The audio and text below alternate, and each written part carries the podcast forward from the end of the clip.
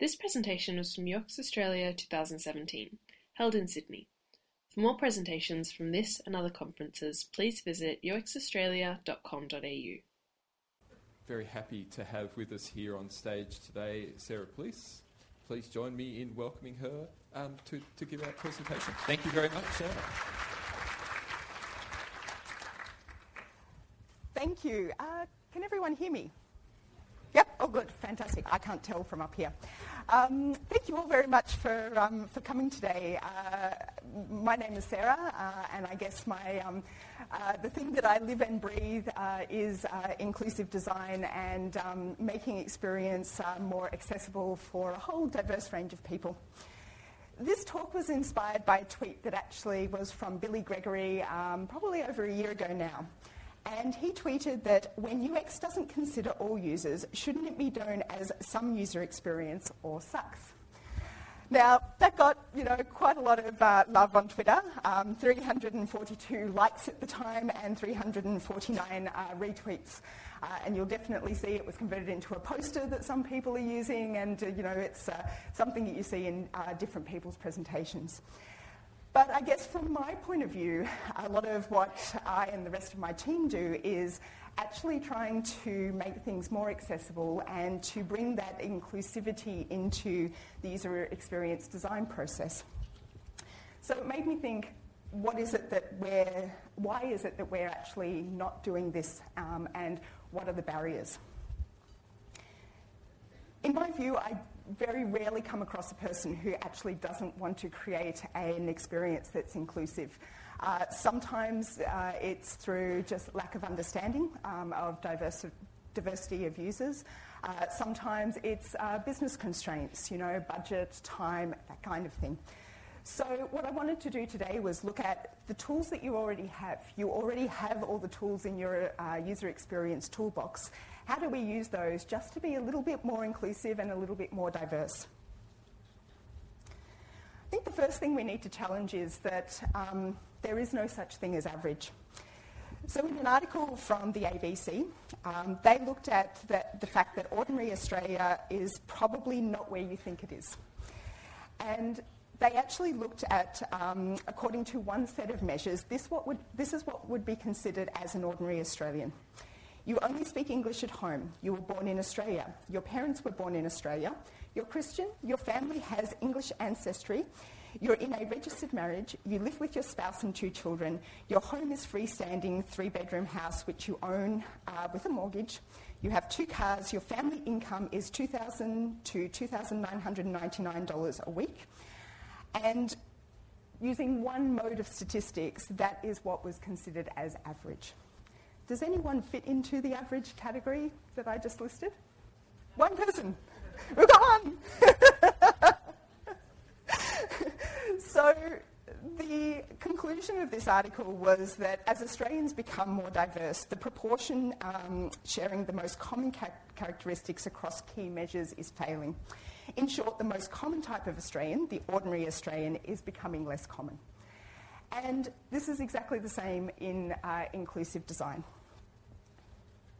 So, very often we do look at, I guess, that middle of the bell curve. But let me just throw a few statistics out there. An estimated 2 million Australians have dyslexia. 3 million Australians live with depression or anxiety.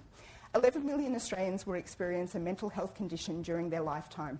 Over 4 million people in Australia have some form of disability. 44% of Australian adults don't have the literacy skills needed to cope with the demands of everyday life and 1.8 million of, of, Australians aged 65 and over have a disability compared to one in eight aged under uh, 65. So it becomes clear that you know, there is no such thing as normal and there is no such thing as average. And when you layer all these things together, that bell curve, we start to see that actually as we design for the ends, that those people that we're designing for actually move much more towards the middle and average. A, con- a quote from the Paciello Group, um, who have put, recently put out some inclusive design principles, was behind every great site or application lies thought, empathy, and inclusion. This doesn't happen by accident, it happens by design. how we get there is unique, original, and as diverse as the people who use our products. And on that note, let's just look through. And I actually hope today you don't learn anything. And when I say that, you're actually using all the tools and all the skills that you already have and just applying it to a slightly different audience. So, first one, bit of a no brainer, including diverse users in your research. So, we've had some experiences um, sort of including um, diverse users in research, and it's surprising some of the things that, that you come across. The first thing, the first example I wanted to give you is actually something that's really small but really powerful. We interviewed a person with hearing impairment, um, and the research was re- around in flight entertainment systems. And one of the things that he said, one of the, um, the issues that he encountered was that he could not hear what the meal options were on a long haul flight. Now, I remember probably about 10 years ago, every long haul flight I went on had a printed note that sort of had all your meals nicely listed down so you knew exactly what they were. I'm fairly certain the last 10 years that's completely gone by the wayside. It's not uh, in print and it's also not available through any sort of technological means. So the background noise on the plane combined with his hearing impairment mean, meant that he really didn't know what meal he got. He just had to take potluck in what he did. So something as simple as being able to include the meal options on the in-flight entertainment system would be of huge benefit to him. The second interesting example I came across was actually not in any sort of defined user research. It was just actually having a chat to someone with Asperger's. And for this pe- particular person, um, social interaction was a, a little bit difficult. And he also liked sort of consistency in the things that he did. And so for him, the likes of the AusPost mailboxes are fantastic for him because he gets an SMS when there's something in the postbox and then he can choose a time that he, he goes to actually pick it up. More often than not, that's a time when there's not a lot of people around. And he said, I would love to do that also with my online shopping. So his online shopping gave him that ability to be able to shop um, without the, the crowds around him. But when it came to delivery, he said, I'd love to be able to say, don't knock on the door. Don't expect me to answer. I just want you to leave it on my doorstep, but I want you to leave it, say, to the left of my door. I want that every single time because that consistency helps. And like AusPost, send me an SMS when it's there, and I'll come out and collect it at a time that's appropriate.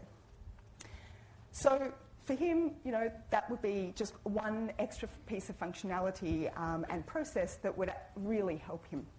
And these are the types of things when you, that, that you discover when you do include diverse users in your research. Things that you might not have considered um, if you don't actually speak to these people um, and understand uh, what it is that's important to them. So Carl Erickson said, by, cl- uh, by, closely observing the extremes of the community, you learn more quickly what's relevant to everyone and hence to the applications you're building. Budget is always a consideration with every single project. Uh, and I think one of the key things to take away is that it's not necessarily that you have to add lots and lots of extra budget, but in talking to more diverse users, you're often finding out what they want, what the and quote unquote average user wants anyway. Second thing, personas. Um, personas are, are, used, you know, uh, a lot in different, um, different projects. So consider including diverse needs and preferences in your personas. But I'm going to put a little bit of a caveat on this one. I was actually talking with my colleague Andrew about this, and we said, well, look, if you include a person with, um, you know, a, a, a particular need uh, in your personas, uh, that's great. So maybe transport application, having someone that uh, uses wheelchair or uh, has a, a, child in a pram, you know, using that to make sure that there's that focus on providing information about accessible platforms and trains or, or public transport. But what I'm going to call the token sort of disability card, having someone in there with a, a disability or a different needs and preference for the sake of it you have to be aware that you don't create some unconscious bias by including that single disability persona. And from that, have people assume that that one persona with, say, a disability, or it could be any, a, another um, sort of uh, diverse need or preference, applies to all people with disabilities. particularly because personas are not necessarily just used by the design team, they're often organisational wide. They're stuck up on walls. So just be aware when including um, users like that that you're not creating some form of unconscious bias. Another fairly straightforward one, using inclusive design principles um, in your designs. So, inclusive design principles uh, can be quite broad. So, it can be things like um, making sure that you have consistency in your site, that the way that information is presented to people can be adapted to the way that they're actually interacting with it. It can also include specifics. You know, the one that everyone knows, colour contrast. You know, you must meet particular requirements for colour contrast. So by using these, we create a, a more inclusive um, design. I would say that if you have a, a, project where this is the only thing you can do, at least this is a start. It does require knowing your users um, and uh, I guess knowing some of the different ways that people access um, information online. Uh, but even being able to, to design inclusively is one step in the right direction. But leading on from this in your wireframing and visual design is annotating your designs with relevant information such as different interaction models. This particular um, recommendation comes a lot of the time we're reviewing existing sites um, to see whether they're accessible. And some of the basics uh, often, you know, I got right. The likes of, you know, colour contrast or um, having meaningful headings or that kind of thing. What is often lost is when you've got more dynamic content, um, such as in this case, we've got a login button that then is going to trigger, trigger a uh, modal dialogue with login information, that things like where does focus go for a keyboard only user is often completely overlooked. And for me, this falls directly into the realms of UX and interaction design. This, these are things that we actually should be um, doing at the start of a project. Um, and I've seen the end state, which is when it's not done, you know, these are the things that slip through. But I've seen the start state as well, when if you document these things up front, then it just passes through to the developers. Uh, they're just being able to implement it. Ultimately, a lot of this is also cutting down on time. We want to design for inclusion, we want to um, discover, discover any issues as early as possible so that we don't have to retrofit um, accessibility. So, an example like this, we've got a simple login um, link. Uh, and I've just put some pro style requirements down. Login has a type of link um, with an accessible label of login. So that's going to be important for our um, people who use screen readers, which actually read content out on the screen. They need to know that this is a link. We can visually see that it's a link, so it's interactive. They need to hear that same information. And of course, they need to know that what this uh, particular link does. When a user tabs to the field, it shows the relevant focus outline. So if I'm a sighted keyboard only user and I tab to the login link, I need to know where I am on the page. A user can press enter to activate the link and then focus moves to the login dialog. On the login dialog, we've then got some information that says we need to say that this is a, a dialog and we need to give it a name. But I've also got there the, the blue square numbers sort of show the order of content, um, and that's for uh, content that's read out to screen readers. So focus will land on the modal dialogue. It will tell, say, a screen reader user, hey, this is a modal, this is for login, and then they'll be able to navigate through content in a sequential order. First off, the close button. If they've accidentally got in here, wrong place, they can easily close it, and then progressively through the login, email, password, uh, and the usual. The red circles are actually your keyboard focus, usually, um, and keyboard accessibility. So for someone who's a sighted keyboard user tabbing through, this is the order that, that they would go through. Another technique you've already got in your toolbox is design or cognitive walkthroughs. And we use this quite a lot um, in the work we do, which is using um, what I've called enhanced personas.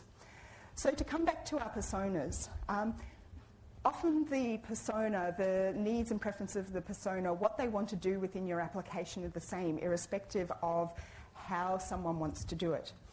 So what we can actually do is take those personas and layer on different um, needs or preferences or the way someone interacts with your, um, with your product. So for this one, we've got a few just stick, sticky notes. Um, uh, we've enhanced this accessibility champion so that he uses a keyboard most mornings. But in the afternoon, he gets a bit more tired, and so he uses Dragon NaturallySpeaking voice recognition software to navigate around um, uh, the, his computer and products. Uh, he's very experienced with technology user. That's not always the case, um, and it's actually something we find uh, when we get to usability testing is sometimes usability testing is done with uh, advanced uh, assistive technology users, and um, that doesn't that doesn't always give you a, a good view of um, you know the experience that uh, different users with different technological savvy are experiencing. So we can use something like this to actually go through wireframes, visual designs, or even existing products to understand how that user is going to, or how easy or efficient or effective it is go- going to be for the user to complete the task. So here I've got a wireframe, um, fairly simple one, just a sort of products page. Um, but on the right hand side, we've got a login, checkout, and uh, contact buttons. And in the order of, um, of flow, we sort of go through main navigation, filters on the left, products in the middle, and then these particular icons or, or elements of login, checkout, and contact on the right. The task of logging in or getting to the checkout button, for someone who is a sighted keyboard user, they're going to have to tab 16 times in order to get to the login button, 17 to get to the checkout.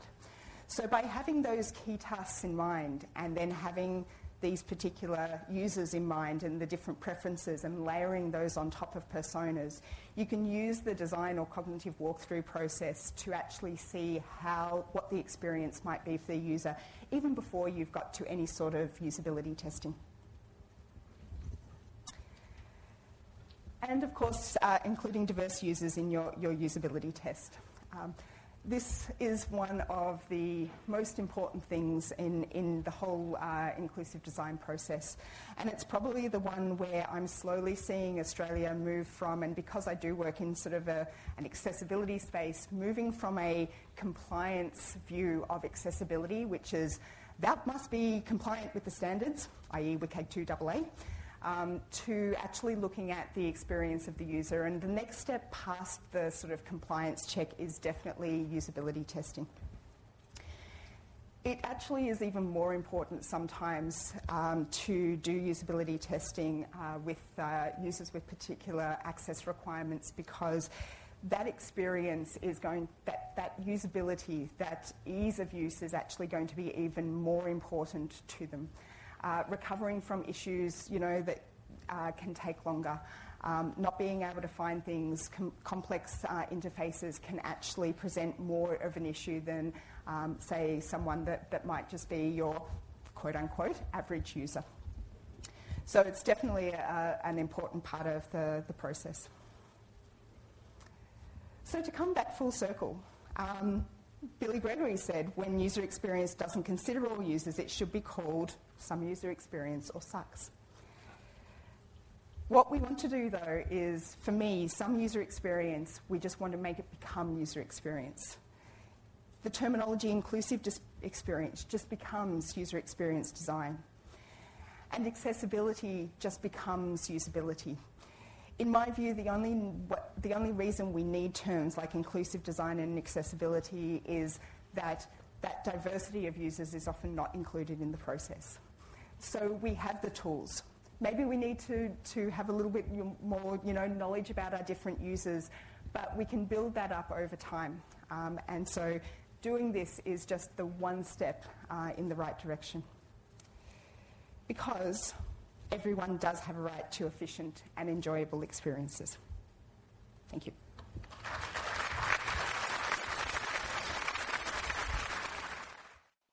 We hope you enjoyed this presentation from UX Australia 2017. For more presentations from this and other conferences, please visit uxaustralia.com.au.